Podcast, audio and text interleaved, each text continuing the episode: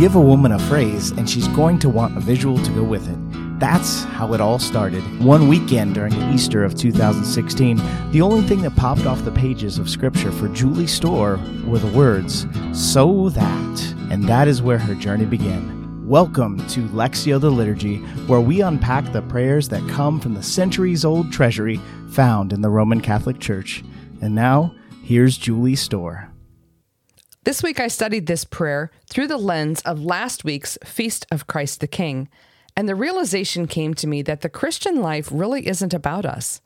Once we have the resolve, which we ask God for in this prayer, everything else is up to Him. This week, we lectio the liturgy with the collect for the first Sunday of Advent.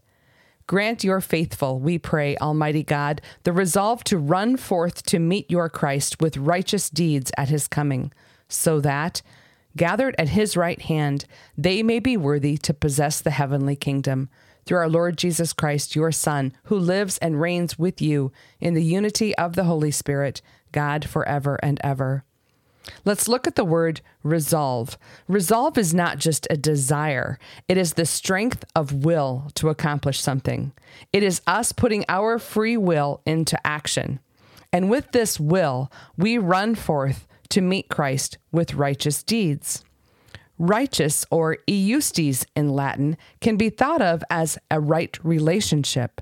Righteous deeds make us right with God. They also make us right with our neighbor. Where do we find these righteous deeds? We learn in Ephesians chapter 2 verse 10, "For we are his handiwork, created in Christ Jesus for the good works that God has prepared in advance that we should live in them."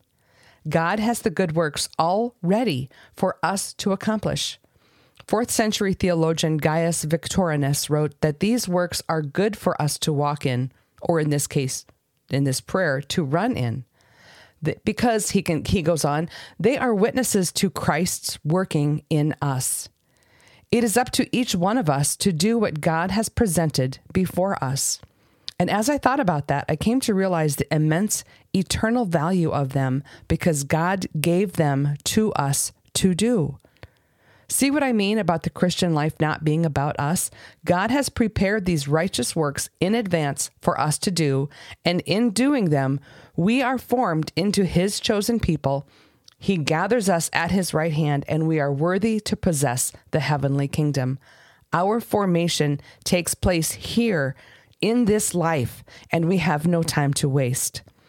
This week, Advent begins. The word Advent comes from the Latin word adventus, which means coming. This week, we begin again, running forth to meet the coming Christ, the one we long for, the one on whom our eyes are fixed upon, because we have work to do.